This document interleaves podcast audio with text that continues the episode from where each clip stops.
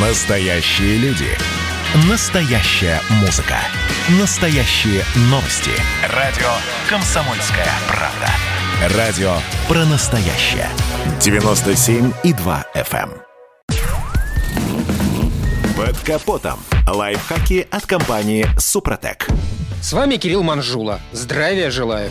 Как бы мы ни ругали и вполне заслуженно наши дороги, но стоит признать, что за последние 20 лет прогресс все-таки наблюдается. Да, не везде, да, не так быстро, как мы бы хотели, но особенно в крупных городах дороги стали лучше. Это касается и разметки, которая уже не является чем-то экзотическим. Правда, расслабляться не стоит.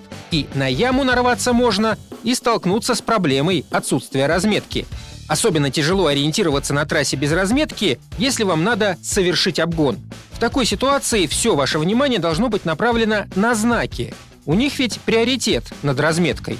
Придется тренировать память. Знак «Обгон запрещен» действует до ближайшего перекрестка или до знака «Отмены запрета». Один нюанс. Выезд с прилегающей территории, например, из двора, перекрестком не считается, и, соответственно, после него обгонять по-прежнему нельзя. Но тут все более или менее понятно. Есть куда более неоднозначная ситуация. Как быть, если дорога с двусторонним движением, но без разметки, явно имеет 4 или более полосы? В правилах сказано, что на таких трассах запрещается выезжать для обгона или объезда на полосу, предназначенную для встречного движения. А если разметка отсутствует, то водителям нужно самим определить количество полос с учетом ширины дороги. По этому пункту чаще всего и возникают разногласия между водителями и сотрудниками ГИБДД.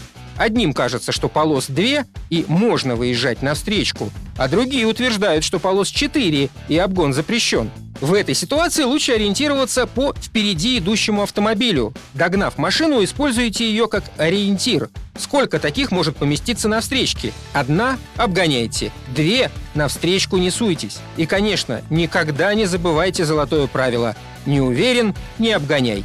Помните, выезд на встречную полосу в неразрешенном месте наказывается штрафом 5000 рублей или лишением прав на 4-6 месяцев.